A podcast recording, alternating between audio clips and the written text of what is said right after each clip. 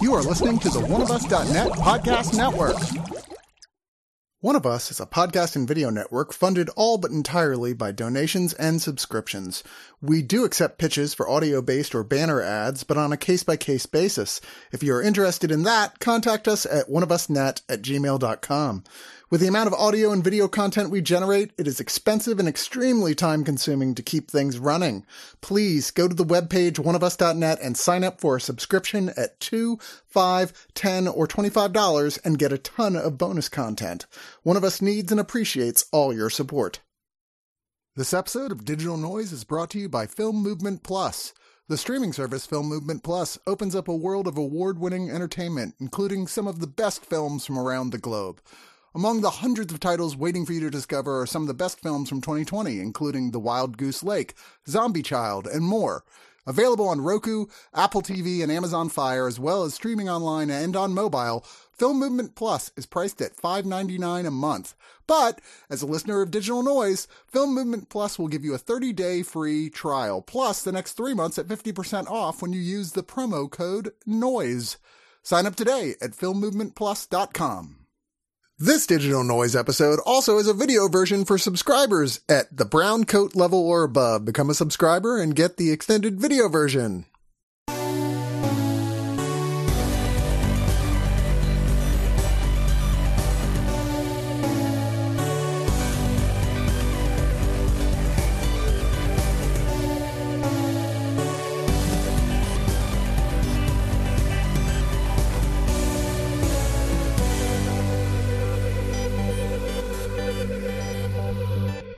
What's up, you say? Another Digital Noise this soon after the last one. Oh my God, aren't you lucky?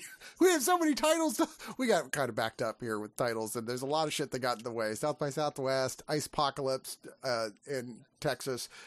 Things got kind of thrown out of whack, but we're here. We've got them watched. I'm with my, my brother in arms, John Golson, here to review some Blu-rays and D V Ds. John, hi. How are you doing? How are you holding up? I'm doing fine. It's been You're... a long time. It has. You're fully bearded now. It's been so long. It has been so long that I'm, yes, I'm fully bearded. I've been drawing on a uh, volleyball, um, eating nothing but crabs, little bits of grass. That doesn't sound all bad. I mean, I've been eating nothing but cheese because everybody sent me cheese for my birthday. I, I shouldn't have been so loud this year about how much I like oh, cheese. Oh, I but... was like, why did you get cheese for your birthday? Or why did you get so much cheese for your birthday? Just different people thought it was a cool present for me at the same time, and so we ended up with a a lot of cheese. And that's not I'm not complaining. I, I really love cheese. I just I think I broke the toilet seat sitting on it today, so maybe that's a signal from God. Yeah.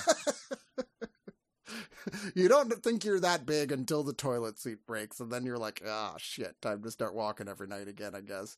Anyway, we're not here to talk about my uh, the difference between my personal vision of what I look like and the truth. We're here to talk about Blu-rays and D V Ds, and we're going to get it started with the Blu-ray release of Harley Quinn, the animated series, bringing both the first and second seasons onto Blu-ray for the first time. And this is also, the, I believe, the first release altogether for the second season. They previously put out a D V D release of just the first season. And I gotta say, I really didn't expect that this cartoon was going to be as strong as it was. I was a little bit cynical about it, in fact, because I don't mind Harley Quinn as a character. I even kind of like her in the movies. You know, I'm not one hundred percent on it. I like her from Batman in the animated series. But even then, I was not one of those people who kind of got all Harley'd out. I, I got kind of Harley'd out in the sense that she became one of the most overplayed characters in the D C canon in the comics, that's for sure. So I'm like, okay, well, I guess, sure. And not, not only that, a lot of people were like, really, Kaley Cuoco from Big Bang Theory is voicing Harley Quinn? I don't know.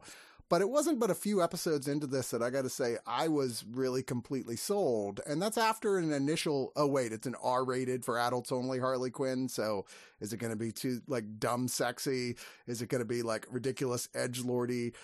And what they ended up with was a show that more than anything kind of reminded me of something like The Venture Brothers, actually, where, yeah, it's self-referential and it's aware of media and it's sort of parodying all the source material, all the drama. It's taking lots of D-list characters to team her up with in here, outside of Lake Bell as Poison Ivy, who's her best friend slash love interest later on.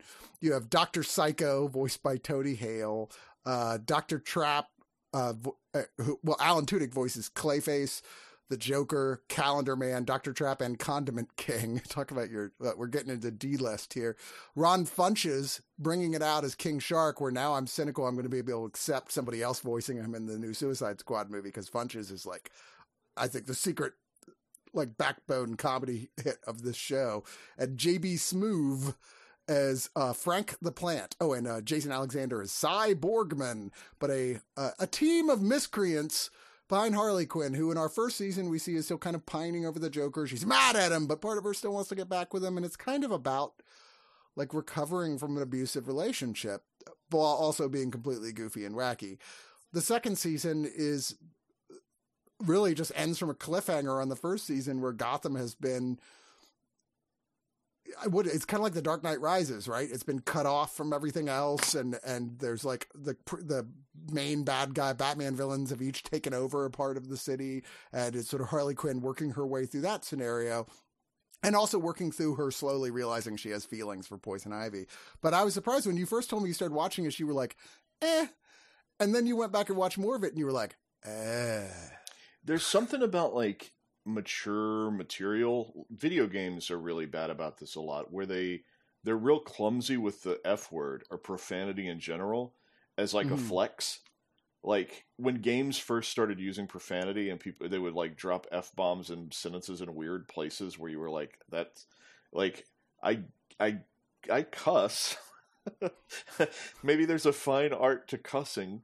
Um But there was some... Is that what I sound like when I say fuck? Yeah, but there Everyone's was something like, about it where I was like, the first episode, I was like, oh, yay, I get it. You're a D- you're D C mainstream characters, and you can say the F word. Woo. Like, and then I got into the second episode, and you can feel it get a rhythm. Like, you can kind of feel it start to settle in, and and it's not that they don't know what they want it to be right out of the gate. It's just one of those things where it's like, things start becoming more and more polished. Um, yeah, it was, uh, it was better. And then I wanted to watch it all. So I had, I had this, you know, you'd given it to me, and I had this, and I had watched the first one and then kind of put it off, and then, uh, watched the second one and liked it more. And then ended up after the second one, kind of getting hooked and working through a few more of them, and actually didn't get to finish in time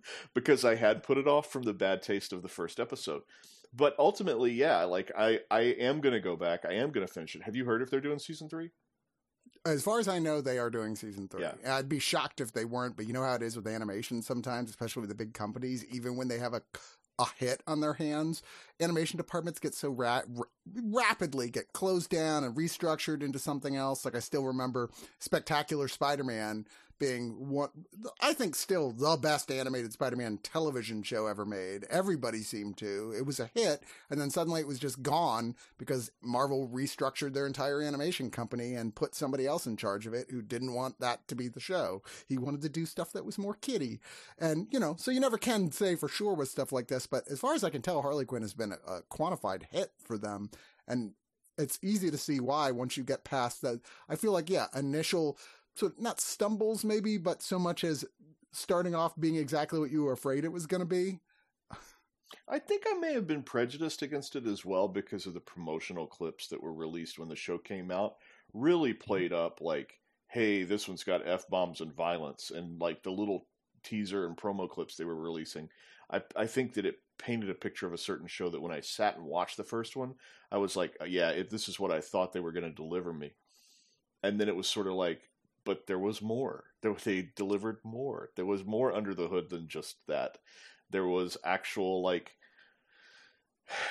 good gags, and also similar, this is going to sound completely nuts, maybe, similar to Brave and the Bold. Did you watch Brave and the Bold? Yeah, I liked Brave and the Bold. Similar to Bra- Brave and the Bold in that it uses the D C U like a playground. Mm-hmm. Um, now, tonally, completely different than Brave and the Bold, but the same Absolutely. the same idea of like, hey, we've got all these toys in the toy box, and then it's kind of like anything goes from there. And Brave and the Bold is the closest thing I can think of to Harley Quinn in that spirit of uh, Teen Titans is does this as well, but doesn't is not as richly immersed in the lore of the D C U, but basically has all these toys in the toy box and just plays with them. And and Harley does a lot of that. I mean, you'll see a lot of familiar faces from the Batman universe, of course. A lot of uh, semi-unfamiliar faces from the Batman universe, like like D-list villain Maxie Zeus and things like that that come into play. Um, yeah, it's a lot. There's of, a joy there, though, yeah. as someone who's read D C Comics for a long time, of seeing these like characters you never thought you'd see an animated version mm-hmm. of popping up in here. I mean, Kite Man is a pretty major supporting character in the series. I so you're like, really? I think it's also helping me. I'm, I'm very, Harley is Joker's Mall. Um, she doesn't have, I have trouble taking Harley as a solo character. I think of her as like still sort of a sidekick or, or very derivative. And really for the past fifteen years or more, they've been pushing her as like a standalone anti-hero, and mm-hmm. it's never quite taken with me. Like, I've never quite gotten how that character exists apart from her ties to Joker, and they're just now starting to win me over on that stuff with, with yeah. Birds of Prey and with this. It's like, okay, I can see this. This is sort of, it's closer to something like Deadpool, where basically you have a, a bad guy that's got a big Bugs Bunny streak. Yeah. Um, yeah. She's, she's got, she's turning from a straight up, A, a villainous character to someone who is in, in the gray and doesn't really know who she wants to be, but definitely doesn't want to be a straight up good guy either, mm-hmm. you know? Um, and, and I think they've found a way to make that interesting by, you know, I think exploring the, the nature of coming out of a toxic relationship, also some of the comics explored and the movie, uh, I, I think is a good way of sort of getting into her psyche of who she is, someone trying to come into their own after she's just felt like, as we did, felt like she was just a shadow of this other character, an extension of this other character. How do you extend that out? And I feel like that was the key right there. And here, even though it's done with a lot of comedic intent, uh, I mean, because this show is really funny, I thought, mm.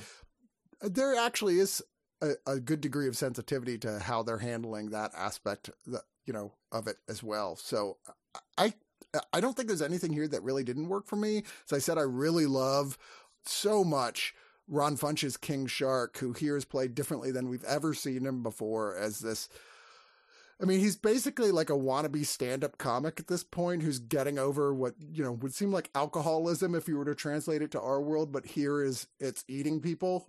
So he like doesn't want to be the guy who eats people, but he's a shark. And so when there's blood, he tends to freak out and like have a weakness and start eating people again. And it's played for great hilarity.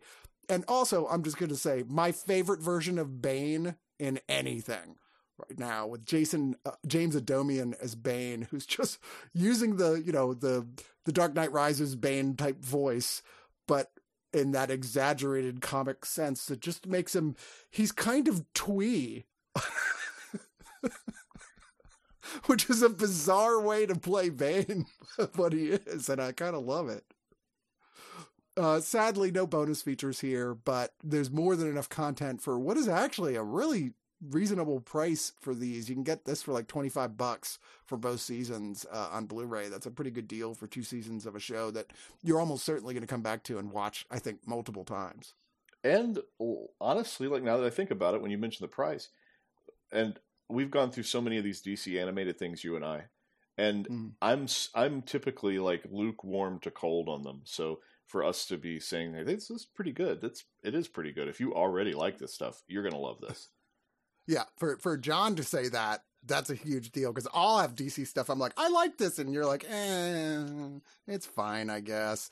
Uh, so for you to come out and go, I admit it, this is actually pretty good. Yeah. That, those strong words. And I mean, like, we barely even touched on the cast. There's like Diedrich Bader, Rachel Dratch, Giancarlo Esposito, T- Michael Ironside, Wayne Knight, uh, Christopher Maloney, Alfred Molina, Jim Rash, Will Sasso, Wanda Sykes, Jacob Tremblay, uh, Je- Jessica Walter, uh, sadly passed away, but she plays Granny Goodness in here, Scott Porter, uh, Christy Amat- oh boy, Diamantopoulos, Tom Kenny, George Lopez, Howie Mandel, Natalie Morales. It's just a shit ton of like both really experienced, great voice actors and actors known better for other things who come in here to do these voices. And yeah, I know we've gone on about this for a while, but I really think it's important to emphasize how good I think this series really is and how much I really am crossing my fingers there is, in fact, a third season.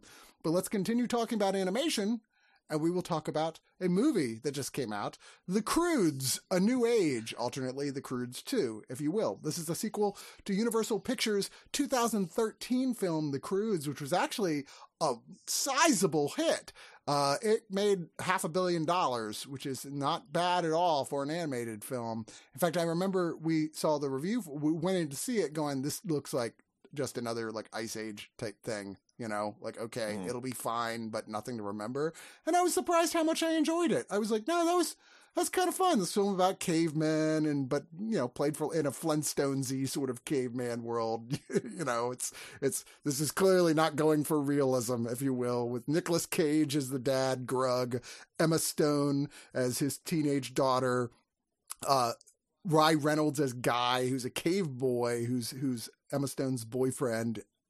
And uh, Leslie Mann as Hope, the the wife, as well as Peter Dinklage as Phil, who is, uh, I think he's like grandfather or something, I can't remember. Anyway, I was like, oh, that was cute. And that was like a sequel after all these years, and especially coming out during, like, you know, the COVID, they're just shitting this thing out. And to my surprise, I actually liked The Croods: A New Age better than I liked The Croods even. And I liked the first one. I was actually quite charmed with this film that introduces a whole series of new characters here as they're all looking, along with their pets, Chunky and Douglas, they're looking for a new place to call home, dealing with all the crazy creatures and, you know, sort of a...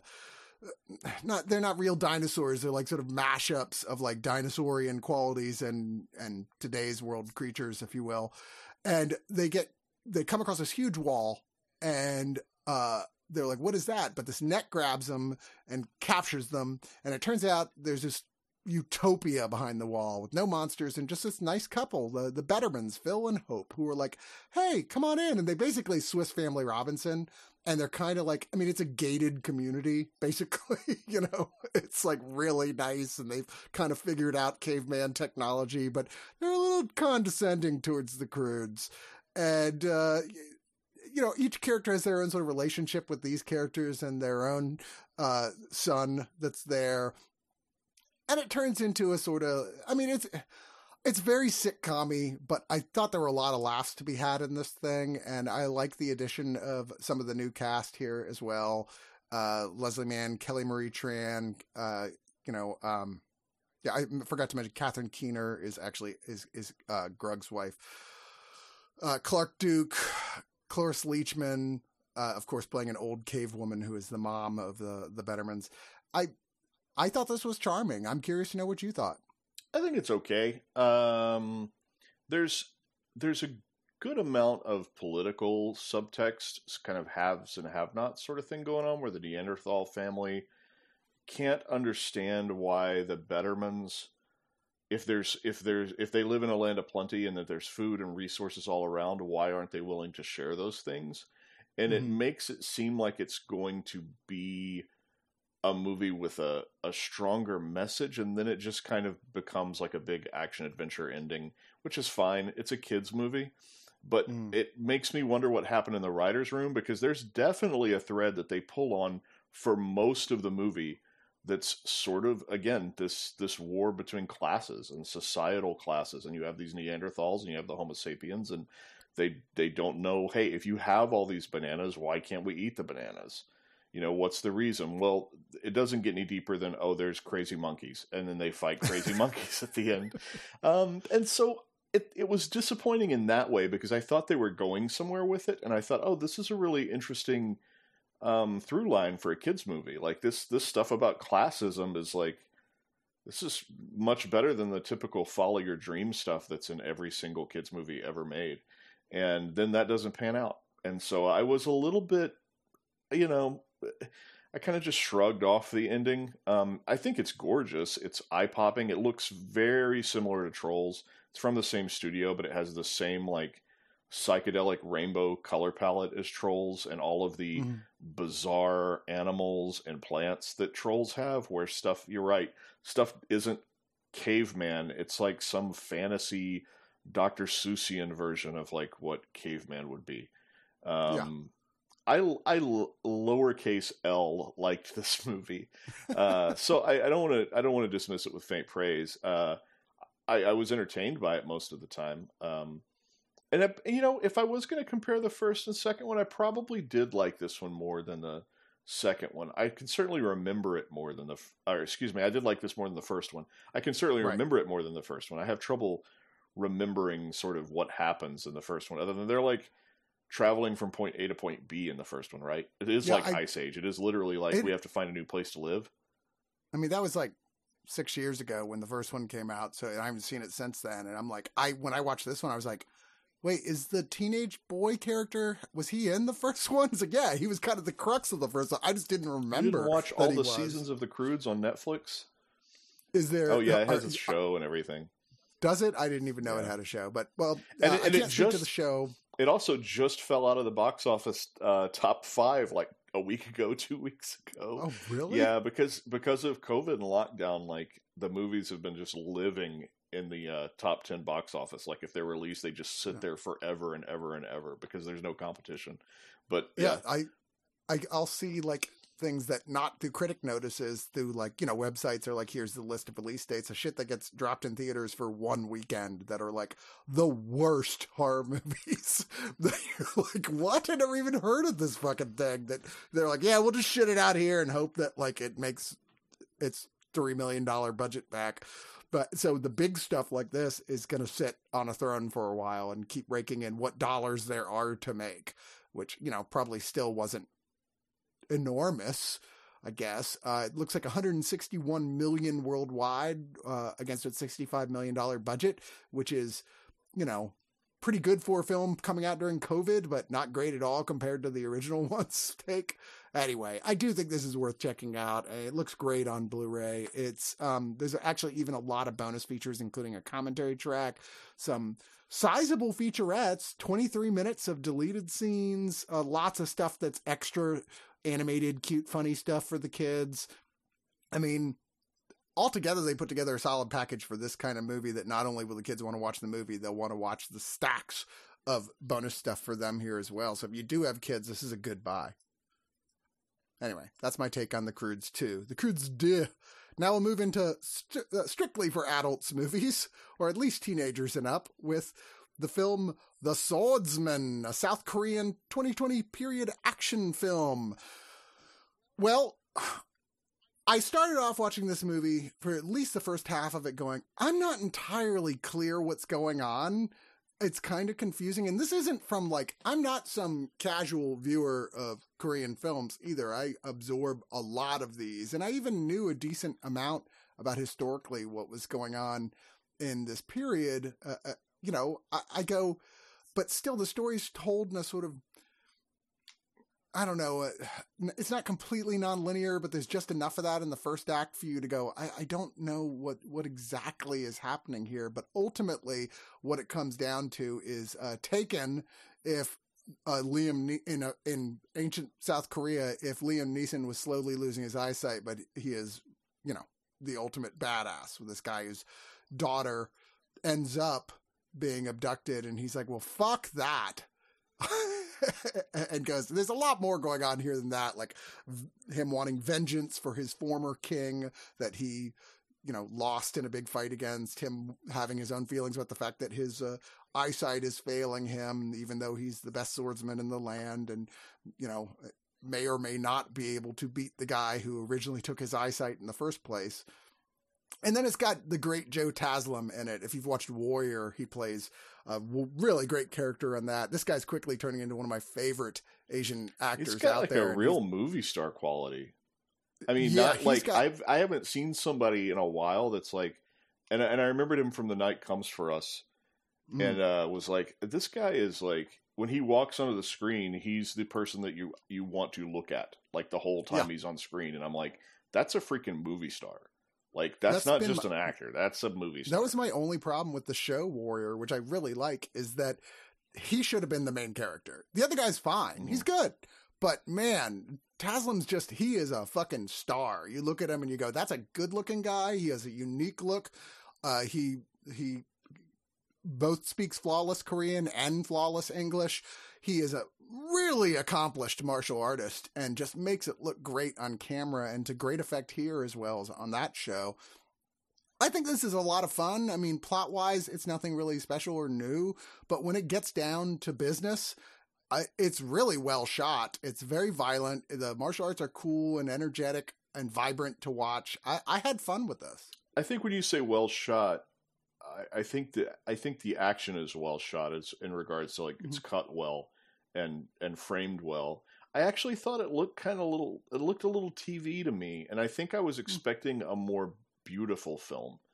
Um, it's not. I don't know where I came up with that idea, maybe because the poster art and everything have been really mm. beautiful, so I expected something that was more artful. And it's kind of meat and potatoes in regards to look, other than you are right about the fact that the stuff, the action sequence are action sequences are captured well, even if they're not, you know, bathed in golden light. It's they're they're scenes that are captured well, and the sword fighting scenes are all pretty good. I, I wish I could. I wish I liked the movie more. Um, I just thought it was okay. It's a it's a period mm. drama. Um, I liked, you know, I liked a lot of the costumes, period costumes and things like that. You know, if you like these costume period dramas. Um, but I thought the movie itself, like the drama at the heart of it, uh, I never found it particularly compelling. O- outside of like, you know, then he'd pull his sword out and I would, you know, sit up in my seat like, okay, now things are going to get real and there'd be a sword fight and then it would be, you know, another twenty, thirty minutes of just like talking and that sort of thing. And, and that's fine. Uh, if the talking is like super interesting, I just never, you know, it, it, I feel like it gets the job done. I don't, I, I feel bad. Why do I feel Why? bad? It's fine. I think it's, I think what it is, is we've seen a lot of films that are a lot like this mm-hmm. that are just nowhere near as good as this. Uh, in the past couple years, where we were like, okay, it's another one of these, uh, the period piece, swordsman, revenge. Um, and a lot of the time it's got too much C G. It's it, the fights are just okay. The story is so all over the place. It's almost impossible to follow. This one, once you about the halfway point, you're like, okay, now I know, I understand everything that's going on. And it's really not that complicated, but so I'm like, I wasn't caught up in constantly trying to figure out the machinations of a really comp- overly complex plot. It's a relatively simple, small amount of characters, and the fights are genuinely all not C G. They, the what I really liked about this, the fights remind me more of stuff from the eighties, from Hong Kong movies, of something you would have seen from like Tai Chi Master or something, where yes, there's wire work, but it's not egregiously using wire work, mm-hmm. which admittedly the Tai Chi Master was, but you know, it's really trying to make it look as real as they can with r- people who actually know what they're doing. And I super appreciate that in this sort of film. I thought when there was action, and there's a decent amount of it, that it gave me a satisfaction I don't get from these type of films as much as I used to. Yeah. But, you know, I, I don't disagree. I think, you know, as I was watching it, I started to think about Westerns and mm-hmm. how Westerns, there are Westerns that are, there are shoddy Westerns. There are Westerns that deliver like a baseline expectation of the tropes of the Western. And then there's stuff that's like beyond that. There's stuff that sort of like elevates whatever the genre tropes are. And Swordsman was one where it's like, ah, uh, it had all the promise and potential to elevate beyond that, the baseline thrills of the tropes. And it, to me, it was, it was just, here's, here's the tropes. You know what I mean? Here's the swordsman totally. that has you know, has trouble seeing, and here's the kidnapped daughter, and here's the ruthless warlord, and you know, it's it's fine. It's fine. It's okay, fine. Fair enough. Well, I want to move on to one I didn't even give you, which this never happens. Like we, I, I'll give him you anything. Spared like, me. I, I gave, I even gave you that one about like horror Christmas toys, whatever it was the called. The one I liked. That, that was not. Yeah, which you ended up liking, much to my shock. I was like, oh, I thought you were going to be mad at me for giving you that one, but you were like, oh, I kind of enjoyed that. So, but this one, I guarantee you, you would not have enjoyed. And it is another samurai film, and a lot of people were very excited about this because of the title and the concept. Crazy Samurai four hundred versus one. I went, okay, this sounds cool. It's got a big thing on the title. One of the best action films in recent years. Hey, that sounds like something I'd enjoy. I love to see something like, like, you know, over the top violence.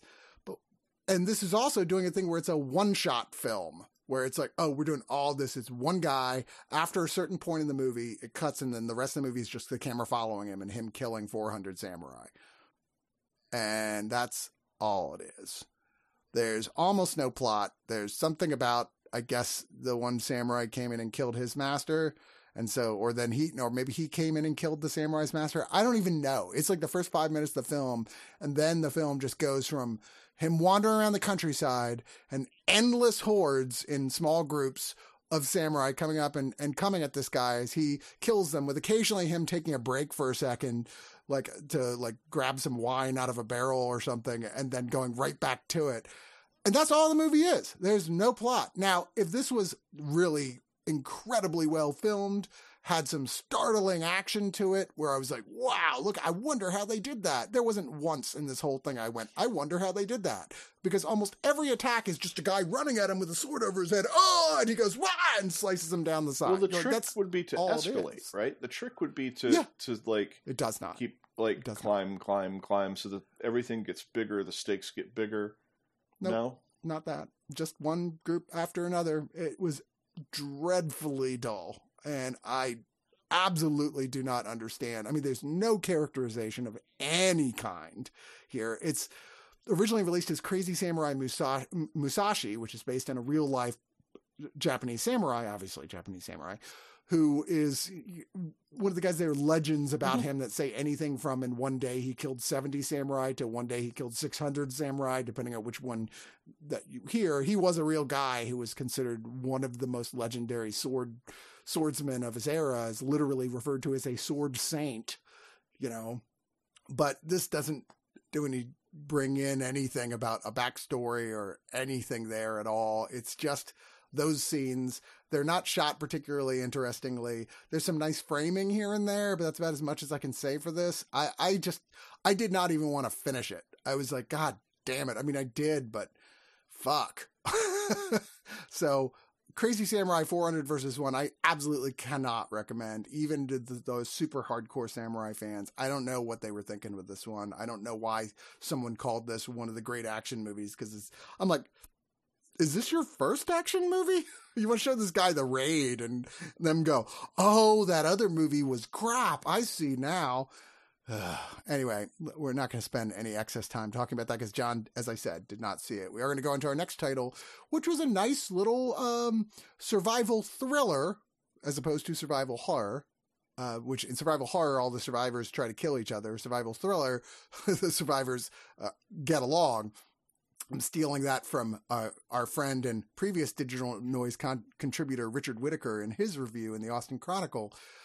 This is a uh, Breaking Surface is a cool little survival thriller with two sisters who are going out uh, as something they like to do, go deep scuba diving under this Norwegian fjord. And what happens is they're down there and this big, there's a avalanche of the cliffs above it, and this big boulder falls down and ends up trapping one of the sisters at the bottom underneath detritus. And the other sister has got to figure out how to save her, you know, before time runs out. And it's definitely not played in an American thriller sort of sense. There's no dun, dun, dun, dun, dun, dun, you know, there's none of that shit. It's more like if you've seen The Wave or something like that, it feels like more of that type of energy, even though it's on a much smaller scale, obviously. But I gotta admit, this is a movie that really brought me into it. There's minor character moments that I really liked to tell you just as much as you need to know about the relationship, which is somewhat complex between these two sisters, and what's at stake emotionally between them here. And overall, I, I was kind of charmed by this. Yeah, this is really good. It had been a while since I'd seen such an efficient kind of, you efficient. know, white knuckle thrill ride, as the as the posters might say. Um, no, this was it was gorgeously shot as well, like a re- a really beautiful movie.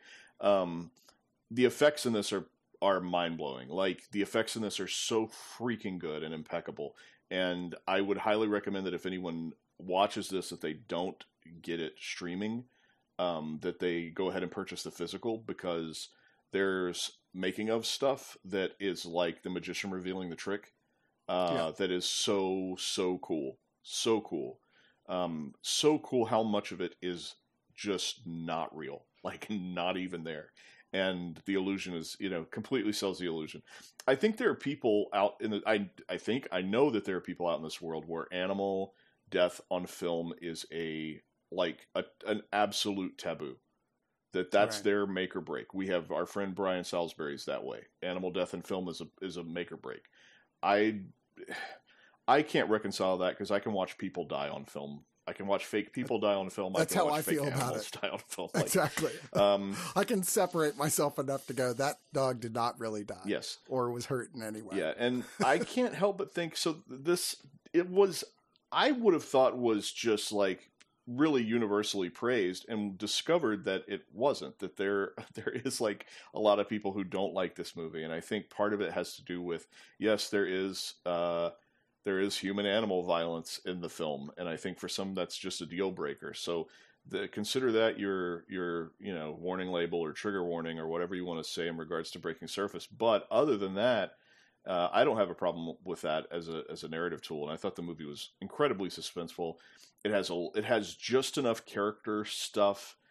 Uh, it's it's kind of sketched in at the beginning to at least let you get a grasp on who they are and what their relationship is. It doesn't go much yeah. deeper than that. It's just sort of, here's where, here's where they were when they were younger. Here's where they are now in their lives. Now let's get into it.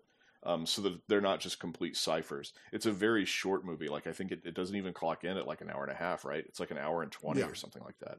Yeah. It's very short. It's efficient. Like you yeah. said, I mean, it gets right to the situation very quickly.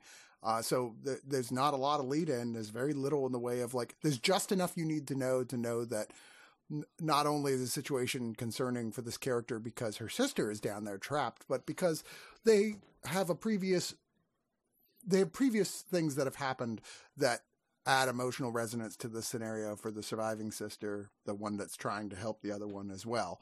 I can't imagine being the actresses in it who neither one of them had been like a professional diver before shooting this, and like the stuff that they're asked to do underwater while still emoting, like having full-on conversations underwater while they're still acting, like it's so good. This movie's so good. It gets a very, very, very strong recommendation recommendation from me. um fair, I really liked Breaking Surface. Well, we're going to move on to our next one, which is going way back to nineteen forty-one. And I know someone someday is going to ask me, so I'm just going to answer this. Why do you guys keep reviewing all these Bob Hope movies? Well, little secret. When I was a little kid, I thought Bob Hope was the funniest man alive. I I don't know why he was the one that I picked. Maybe, probably because my dad liked Bob Hope and I happened to catch some Bob Hope stuff. But he, to me, was like... he was the stand-up comedian that I knew the best as a real little kid. So I've always had this sort of, and I know he was probably a real prick in real life. In fact, arguably really was. But hey, he was one of the guys who did the most for the soldiers. There's no denying that. He was the guy who went out there over and over and over again over decades to entertain the troops, no matter what was going on, dedicated a large part of his life to that. And hey, man, that's kind of cool. And Caught in the Draft is kind of a aspect of that. He plays, Bob Hope plays Don Bolton, who is basically playing a, a take on himself. He's a movie star, but he's super vain, and he's actually, even though he plays these heroes, he is a total coward, definitely wouldn't be a good soldier, will do anything to worm out of getting caught up in to the draft, which is his absolute biggest fear. Uh, but when a colonel comes to the studio set as a consultant, he brings his beautiful daughter, played by the lovely Dorothy L'Amour, who at the time was quite the bombshell. And Don is into it. It's like, oh my God, this is great. Uh, and also, if I talk her into marrying me, that'll get me out of the draft, which I guess was a thing then. So, uh, unfortunately, uh, the colonel doesn't really take to him. They're not getting along, but he still manages to get a do- date with her, even proposes to her. And he ends up in a situation where he realizes, wait, I actually am in love.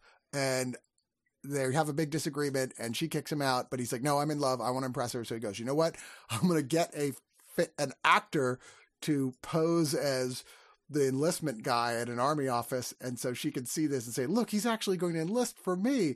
The problem is that uh, doesn't work out. It turns out he actually enlists for real. And so you get where it's going. He goes into the army and yada, yada, yada. Shit happens. He has to get over his cowardice. I mean, this is a goofy nineteen forties movie with a very unfortunate blackface sequence in it. Um, but at the time, this was a huge hit. It was the second most successful release of nineteen forty-one for Paramount Studios. It, you know, whenever I hear a film was that big, even if it's forgotten by time, it makes me interested. Even if it's something that you go, well, this would this doesn't sell these days. I, It, I want to know more about film history and what was going on. And I get it. This is not, I mean, I definitely like the on the road movies with Hope and Crosby better than I like this, that I think he doesn't have a equal to play off of here. And that's part of the problem. Dorothy L'Amour certainly isn't living up to the uh, being an equal for him for the jokes. He needs that. And I don't think that, I think that's one of the reasons this isn't as funny as some of that other stuff. I will say that the blackface in this, Uh, not in defense of, but they are they are parodying Al Jolson himself. Like, they're very directly mm-hmm. like, so it's not the butt of the joke of the blackface is a blackface performer. I don't know if that right. makes it more palatable to anyone listening, but that is the case. Um, because it's a joke where he, you know, he's he does mame, so it's an Al Jolson riff, um, which was huge. Yeah, this was uh, this you know, some of the gags are dated, uh, a little dusty, some of the big gags, but the energy, and this was the same thing I found with the road movie that we watched. Um, the energy of it still feels, frankly, modern. And I get that, like, you know, the setting, the, the, there's a lot of it that is obviously not modern, but there's a rhythm to delivery of humor. There's a certain thing about how self-deprecating he is as well. Um, There's something about Hope's stuff that, as I begin to scratch the surface of it, because I'm not well-versed in it at all, there's really something lasting about the style of comedy that I think has carried on through the decades, uh, in a very specific way in regards to, like, the kind of, like, self-deprecating, loose, you're kind of riffing sometimes. Um, it's like asides. Groucho Marx has it as well, um, where, you know, it'll be a throwaway line. It'll be like the funniest thing that that's come out of his mouth, like that sort of thing. um, I really liked this, uh, more than I thought that I would. Again, there's stuff in it like, oh, he jumped out of a plane without a, or was going to jump out of a plane with no parachute on, and, like, you know, driving a tank and it wrecking things. And there's stuff in it that's, like, kind of dusty and old, but, like, if you were to hold this up next to something like, let's say, Pauly Shore's In the Army Now, and just laugh for laugh, which is funnier, even though yeah. one is newer. Caught in the Draft is funnier. I agree with you there, but I mean, that is a low bar you're listing there. It doesn't hold up against, say, Stripes. It is sort of a proto Stripes, though, isn't it? This, that this it, guy it is. is like a loser that's, like, ends up in the army. I mean, yeah, it's, he's getting in the army to impress a girl. Yeah. Yeah. It's very much like a, like an ancestor of, of Stripes. Uh, no, I dug this. I actually went and looked up some stuff on Dorothy L'Amour, because I was like, how did she fall into this role of always being associated with Hope? And I found out that it was because in the movies with Bing Crosby, she realized in their first one that, oh, they're going to improv. And so my deal is to get out of the way and let them work their magic and just react appropriately in character. And Hope had said that she was one of the few that was like that. So they would invite her back to come and do other stuff with them because she knew what the game was. Right. So I, I yeah. thought that was pretty interesting. Um, yeah, this was, this was a lot of fun. Uh, it, it did catch me by surprise. It made for a nice little Sunday afternoon matinee viewing. It was a, it's a good time. And if you're interested in the historical context, there's actually a really good commentary track here from two historians, uh, Michael Schlesinger and uh, Stan Taffel, who go deep into this, but are, are really quite funny with what they're doing here. There's a Entertaining the Troops by Bob Hope's biographer, Richard Grudkins, who talks about him getting into being the U S O and entertaining troops from the very beginning of its inception in nineteen forty-three. Uh, A Command Performance, nineteen forty-four. It's about six and a half minutes of a film newsreel showing the Command Performance radio segment that was created for the military forces with Bob. Uh, there's Command Performance, nineteen forty-five. Same basic thing, a filmed version of it. Uh, this Hollywood Victory Caravan for twenty minutes, which was a propaganda film made by the government and Paramount Pictures, talking about, uh, you know, trying to get you to buy war bonds, basically, but it brings in Hope and Crosby in a bit in it, as well as Barbara Stanwyck, Alan Ladd, Bing Crosby, and Humphrey Bogart. There's K L S C Bob Hope promo, which is clips from uh, various different things that K- uh, Kino Lorber Studio Classics have released, which they've done quite a bit. And then there's trailers for this and uh series of the road films. So if you're into like historical perspective on Bob Hope, this is actually one of the best sets they put out so far for that sort of thing. Like I said, I think it's a decent movie. I just, I definitely enjoy his team ups with Crosby better than I did just this one where he's running a little more solo. But let's move on to another film, not quite as longly dated as that one, but still back from nineteen eighty-five, the film by Andrei Konchal- Konchalovsky, which was nominated for uh, Academy Awards for John Voight and Eric Roberts, something you don't you don't hear that very often, or other than this movie pretty much, and that's Runaway Train. Now I know the title sounds like, oh, God. Runaway Train starring Eric Roberts and John Voight. You're like, oh, I think I saw that in a red box, right? That doesn't sound good. But what if I told you that this film was based on an original script that ended up never being produced by Akira Kurosawa? That, you know, raises your hackles a little bit. Wait, wait, really? Okay, so is it one of those ones where they totally rewrote the thing? Well, I mean, it was rewritten, obviously, because you had to put it into English, but to all reports, not that much. And what you end up with is a pretty solid little actioner that is definitely uh on the on on the rails, if you will, as two escaped convicts, the older sort of hero bad guy, John Voight, is Oscar Mannheim, or just Manny, who, as he's escaping, basically the this younger guy Buck, played by Eric Roberts, is like, hey, what you doing? What you doing, man? Hey, can I help? Can I go along? Can I go? He's like, oh, Jesus Christ. Okay, fine. And the two of them end up sort of, after they get out, they basically like, hey, we're going to break into this train and we're just going to take it and like, we'll hide in this train car. Problem is, is that the train has gone out of control and there's, and ain't nobody driving it and there's no way to stop it. And it's just getting faster and faster and they don't even know it for a portion of this film as they're in here. Later on, it brings in Rebecca De Mornay as a train worker, and an interestingly totally non-glamorous role for Rebecca De Mornay, who at that time was much better known for the very sexy, sultry role she was playing, like famously in Risky Business with Tom Cruise. But I found this a really effective still. This is like the third time I've seen this, and I still find this really effective and fun and cool every time I see it.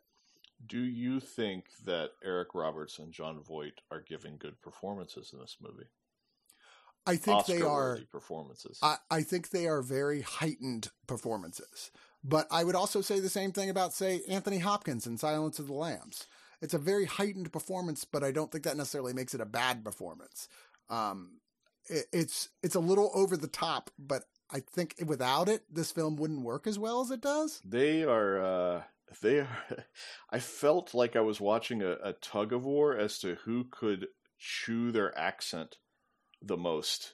It was Voight or Voight's weird Boston thing that he has going, like this quasi northeastern Boston thing, and Robert's this bizarre southern accent, and it sounds like they're at war, and each one is trying to one up the other in regards to who can produce the most bizarre vowel sounds out of their mouth. uh, it's interesting. Both of them are, I thought, hammy. Um, and so to hear that they were both nominated for Academy Awards, I find surprising. They're committed. They're committed. It's very, um, it's, they are both, they are both trying to upstage the other, and they both have it turned up to about eleven the whole movie. Uh, I think this is pretty good. Um, you know, I think, I think my, my big issue with it was how unlikable the two leads are and how much time you spend with them. Um, for a thriller, it's kind of, you know, we're used to our action thrillers having very clear-cut lines in regards to the protagonist, who's the hero, even if the hero is sort of like rugged and like has a dirty past, this really doesn't offer any, um, any of that kind of like heroic stuff until the very, very end, which is kind of the movie's point. Like, I think that's what it's, you know, if it feels like it has something to say, I think that's what it's, you know, it ends with a quote, and I think that's what it's trying to like get across. Um, right. So I get that thematically the purpose, but it's a little, uh, it's a little bit of a, of a crappy time spending with these guys that you don't really like. Um, you know, no, and they're supposed to be villains out and out, you yeah. know, it's just the degree of their villainy. I think it, like you said, that's the point, because it does come to a point where they're sort of discussing what's okay and what's not, mm-hmm. you know, where, where does that, where does this idea of total freedom from a criminal, how far does that extend? Yeah, I'm surprised, and I guess it's because this was Golden Globus, I'm surprised this doesn't have a better reputation in general. No matter what I thought of it, it feels like the kind of film that would be um, almost like an eighties uh, action movie classic, you know, that people would speak of it in the same breath as, you know, some other lesser movies. Um, and I think that just simply has to do with the fact that it was canon, you know, more yeah. than anything else. It's just it didn't have a, it didn't have a big studio behind it, so... Uh, you know, it hasn't been as supported with re-releases and that sort of thing. Um, Rebecca De Mornay is unrecognizable. I watched the whole entire movie and did not know it was her until the movie was over. I had seen the cover and I'd completely forgotten. So her name is on the cover, but I, it was just out of sight, out of mind. I'm watching the movie right. and I'm just like, who is that person? Like, I've never seen that actress before. She's so good. I had seen her before. Um, yeah, this is, this is a... I, you know, this is a movie that, like, I'm not nuts about, but it's still a recommend. Like, this is, uh, it deserves better. This is a strong release. And also, uh, the, the effects are pretty good, um, in regards to the train stuff. Like, you, you never get the, it feels like they're on a train that's out of control. You know, there's it's some runaway. Yeah. There's like some, some kind of runaway train. They, they do a really good job with the green screen stuff on the outside of the train. It's not green screen. It's um rear projection stuff on the outside mm-hmm. of the train, where if they're standing on the train set and the, they've got essentially a, uh, like a projector set up where they're running the footage of, you know, snowbanks and trees behind them moving at a very, very, very high rate, but they hide They're the they hide the weaknesses of the effect by making sure that in the foreground there are branches and stuff going by as well. So even though they're doing the old-fashioned rear projection, they're keeping the realism going by making the camera feel as if it's traveling right alongside the train, instead mm-hmm. of just, oh, we're just capturing this shot and the camera's like in a room with the train. The camera, they have a they sense of movement with the branches going in front of the camera. That's a lot of, you know. That's a lot of explanation to just say, hey, the effects hold up. But hey, the effects hold up. Um, they do hold up. Yeah. Uh, also notable for the very first screen appearance of Danny Trejo as a prison boxer, and Tiny Lister as a, a security very guard young in the man. prison. Yeah, both of them. First performance. This is also co-written by Eddie Bunker, who people will know from Reservoir Dogs. Uh, real-life ex-con Eddie Bunker. Um huh. And he has a little small role at the beginning. He plays John Voight's uh, confidant in prison. Mm-hmm. Um, but yeah, he was he was actually, uh, he wrote, I think, a memoir about his time in prison. So he probably brought a lot of real world prison knowledge to the uh, to the screenplay. And there is a commentary track with Eric Roberts and two film critics talking about the movie. And then there's a Trailers from Hell, like a very short episode where with a little bit of commentary about uh, the film and the history behind it. But that's about it, other than trailers and stuff on here.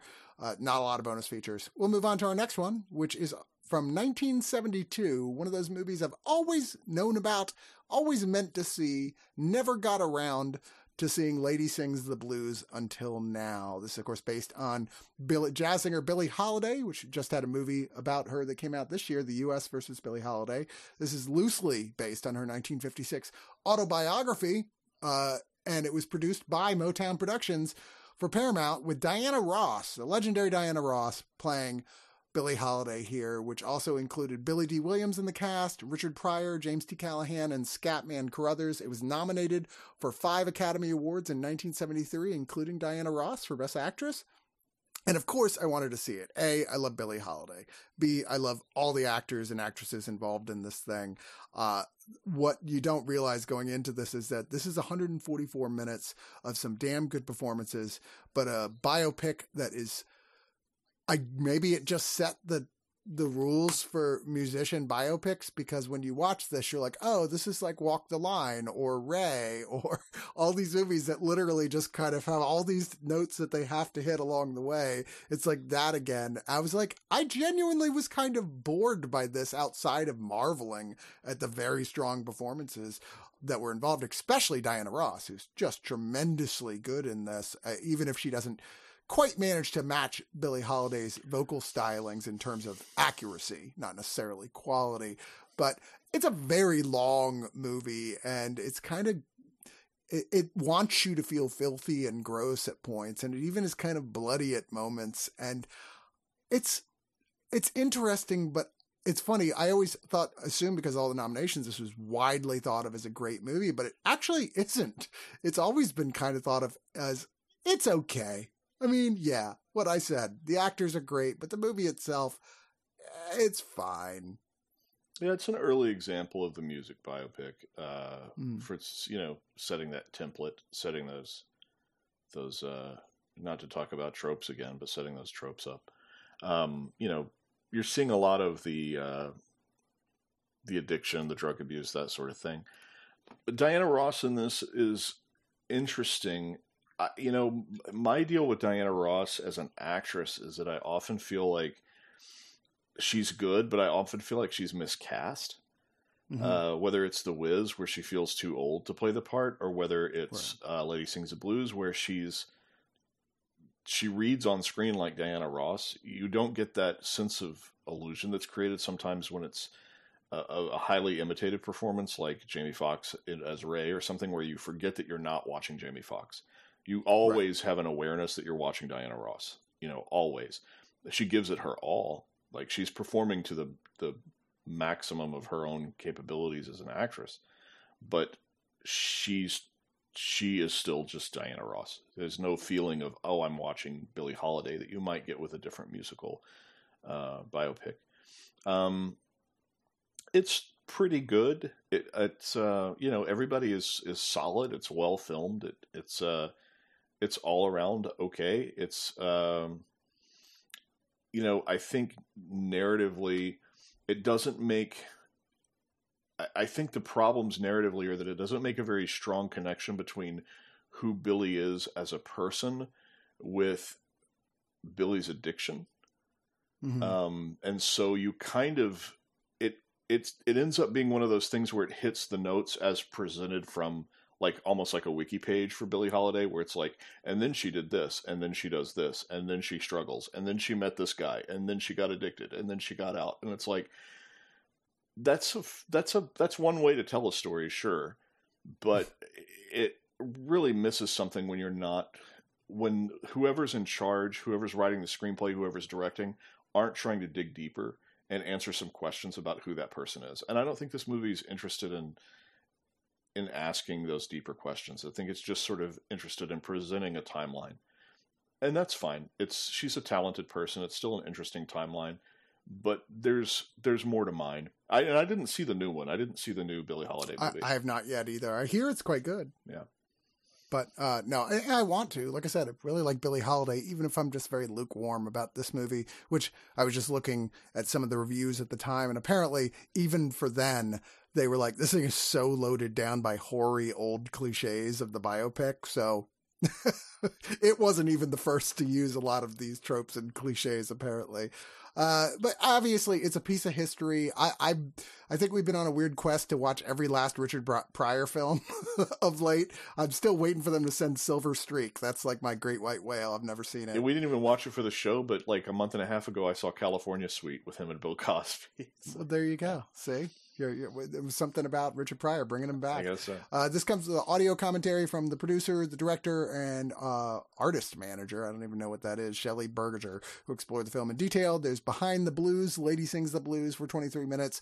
Diana Ross talking about the film's place in her career and how that worked out for her. Barry Gordy's work on the film, the script, the story, the cast and the performances, uh, direction, the, everything. And then there's twenty-one minutes of deleted scenes in very poor quality, but they're here. Uh, twenty, you know, that, I'm sorry, twenty-one minutes of that. So, you know, interesting from a historical perspective, certainly, but I don't think it's a film that really holds up overall. If you're very interested in these actors, which I was, I think it's well worth a watch, but I don't think it really is a great film. It's just kind of more of an interesting film. But we're going to figure, we're going to uh, round this one out with a whole series of films that came in a new collection called John Hughes Five Movie Collection. And don't worry, we're not going to go into depth about all this stuff, but I will say that, as is typical with collections like this that come out, a lot of the times you're like, oh, it's because these are coming out in new versions, right? And they want to get rid of the old copies, which Pretty in Pink, which is in this, they literally just put out a new Paramount Presents version of this. So it's like, oh, okay. And in here, you've also got Ferris Bueller's Day Off, which is one that would certainly belong in any John Hughes collection. You've got Planes, Trains, and Automobiles, which obviously is well definitely belongs in a decent, hey, the best of John Hughes collection. And then you've got the little bit more on the, on the, you know, on the middle line there, the Some Kind of Wonderful, which I'm a big fan of because I think that's Pretty in Pink if it was good and it gender swapped. Weirdly not directed by him? Not directed by him. I know, just produced. And then nineteen eighty-eight's She's Having a Baby, which was the only one in this set I had not actually oh, seen here. before. Uh, I was like, why would I, I don't want to see a movie called She's Having a Baby, even though I really love Kevin Bacon and didn't know much about Elizabeth McGovern, who is playing the role here, but it's, you know, it's what it says it is. It's a couple who are like, uh, it goes right from their wedding day through mainly Kevin Bacon's eyes with uh, lots of voiceover commentary from him, of course, lots of scenes of him imagining the way things would go. Uh, Alec Baldwin plays his sort of loose party guy friend and everything. Um, and it's about them ending up, you know, ending up having uh, she, her getting pregnant and following that path as he's going through all the insecurities and stuff in his head. You imagine, oh, that part of me really wants to just fuck this other hot girl that's here, you know, that kind of thing. I'm like, okay, I mean, It's it's definitely a John Hughes movie. You watch it and you're just loaded with John Hughes regulars who make appearances in this thing as small roles, uh, familiar faces. But it's just, and, and all the tropes of John Hughes films, they're all here. It's just not that engaging. Maybe it's because so, I've never had a child, but just a I didn't rancid find it terribly movie. Just an awful wow. rancid movie. Wow. I, I, that, this movie's terrible. She's Having a Baby's terrible. And it was my one blind spot in the John Hughes movies. And the title is She's Having a Baby. And Chris may have undersold it. She's having a baby in the last twenty minutes of the movie. For the first yeah. hour and fifty, unless the baby is referring to Kevin Bacon and like, he's, he's a, a big, big baby. baby. Yeah. The the the dealing with an upcoming pregnancy part makes up about twenty minutes of the end of the movie, and the rest of the movie is about Kevin Bacon kind of being a shithead. He the opening scene is him sitting in his car trying to decide whether he wants to walk out on his bride-to-be, and then it never gets any better from there in regards to like what kind of person he is. It's awful. This movie's awful.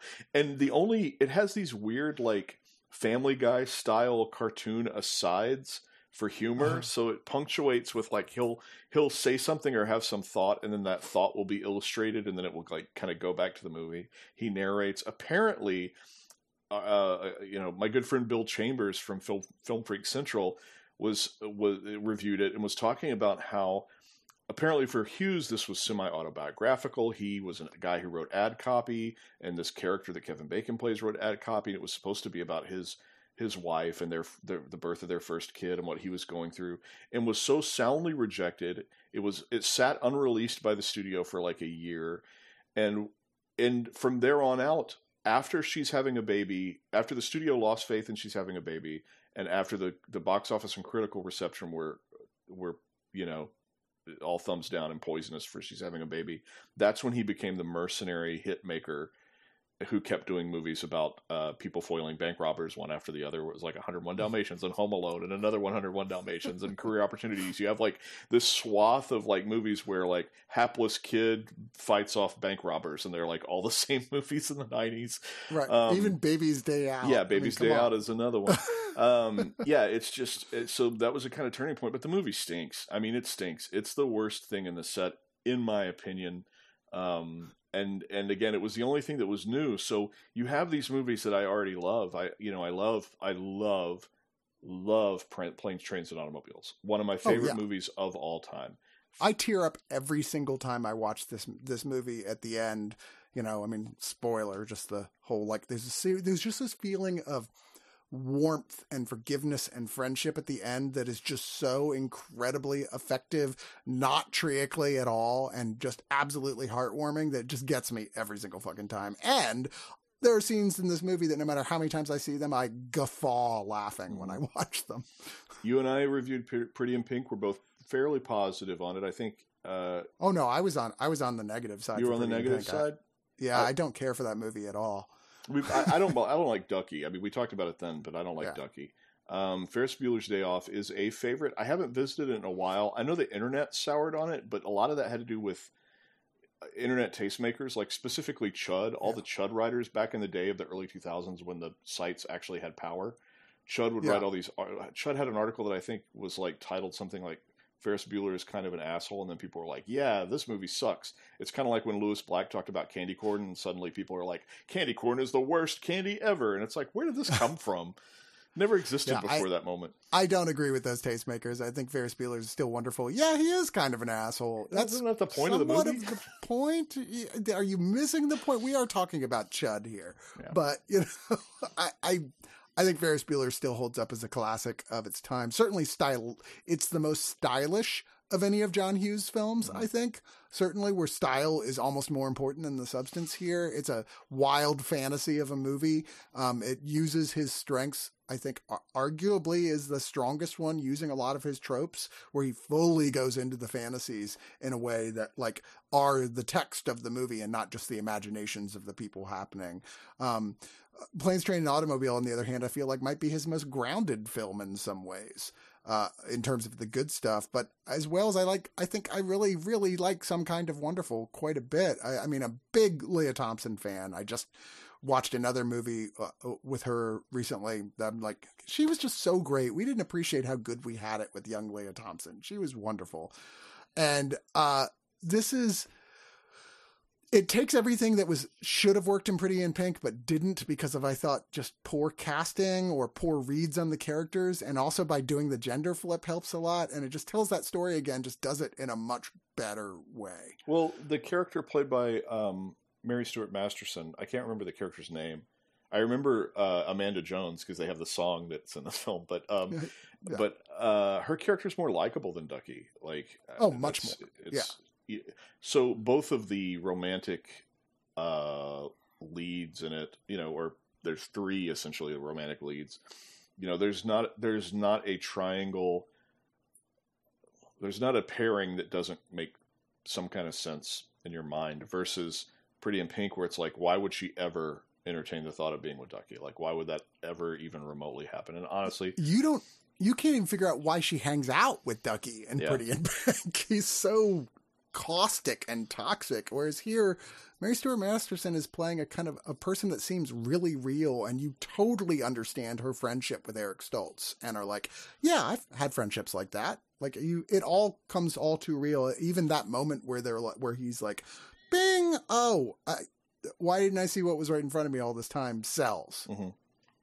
You know, I, I genuinely like this, whereas, like I said, I can't get past how terrible Ducky is in Pretty in Pink. I just can't. This set is interesting in that it is like a... Um, when I opened it up, it was interesting to see that it is like... It is made up of discs that exist before. So, like, you get all these mismatched discs that, like, the art is like, oh, I remember when Paramount was releasing discs that had this gray label, you know what I mean? Versus, like, yeah. oh, and this one's full color, and oh, this one is just silver with the ink on top. It's like, a, it looks like someone, like, reached into like a bin of D V Ds and just put them in this box in regards to like, there's no uniformity to the set in regards to, oh, it's got really nice art and there's like poster art on the discs and everything is like, this is a set that's made to basically go, we've sold a gazillion copies of these movies. We, you know, who every time we release them, we're going, we know we're going to sell a baseline amount of X every single time we re- repackage these. So here they are repackaged again.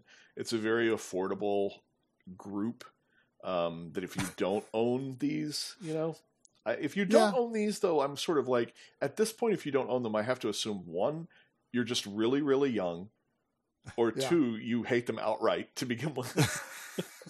Or at least on some of them. I mean, I like I said, neither one of us had even seen She's Having a Baby yeah, that's before. True. So, I mean, I don't hate She's Having a Baby. Oof. I think it's I think it's tolerably Oof. entertaining. I actually would watch that again before I'd watch Pretty in Pink. Mm. I'll tell you that. Uh, I really just, outside of the soundtrack, I just do not care for that movie. But just for the the movies in here that are really good, which are quite a few, that this is worth picking up for the price. Um, apparently this is the first time on Blu-ray for Some Kind of Wonderful and She's Having a Baby, but they're really just taking the features from, I guess, the old D V D releases of both of these and putting them on here.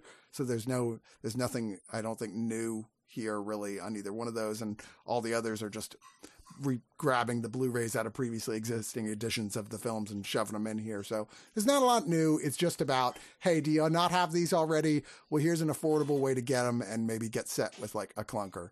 So anyway, that is Digital Noise. John, what is my pick of the week? What is the, you know, this is tough because this is, this is, I hope the only time this ever happens where one of my all-time favorite movies is not my pick of the week, because I'm not going to say the John Hughes Collection, even though yeah, Planes, Trains is in there. I'm going to yeah. say Breaking Surface, because uh, people people will probably like it. See this movie. It's very tense. It's a good time. Yeah, I, I know I would, if I was to pick the thing I'm going to watch the rewatch the most, it's Harley Quinn one and two, but A, there's no extra features, and B, it's widely available on streaming, whereas Breaking Surface is something that may not have come to your attention at all other than us pimping it and going, this is a really good movie, and you should check it out. I don't even know if this is streaming or will be streaming anywhere, but it is available on Blu-ray and is well worth picking oh, up. I, I thought think you'd really- say Runaway Train. I really like Runaway Train, but this isn't the first home release of it either, and it doesn't add a lot of new bonus features to it, nor did I think it was a spectacular transfer. I mean, it's fine, but it doesn't look a hell of a lot better than the previous transfer. Yeah. So, you know. Okay. And I really, I can't even tell you how much I love the Harley Quinn series, man. I, I'm actually, when you finish with it, I'm really looking forward to going back and restarting it again and just watching it all. So good. Anyway, that's it for Digital Noise for this week. Thank you to my co-host, John Golson. John, do you have anything out there you need to promote going on right now? Not at the moment. Uh, there, there will be soon, but not at the moment. Cool. We'll look forward to hearing about that. You can always pick up some of his work previously in the Halloween Man trades that are out there, where you've done some of the art for those. Yeah, most recently, Halloween Man Anniversary Special, which came out in December-ish, October, December, somewhere between there, somewhere in time, that weird Nightmare Before Christmas time, because it's a Halloween and Christmas story at the same time. But um, yeah, that's out there on Comixology and where fine comics are sold. Cool. And uh, we will see you guys soon with more Digital Noise.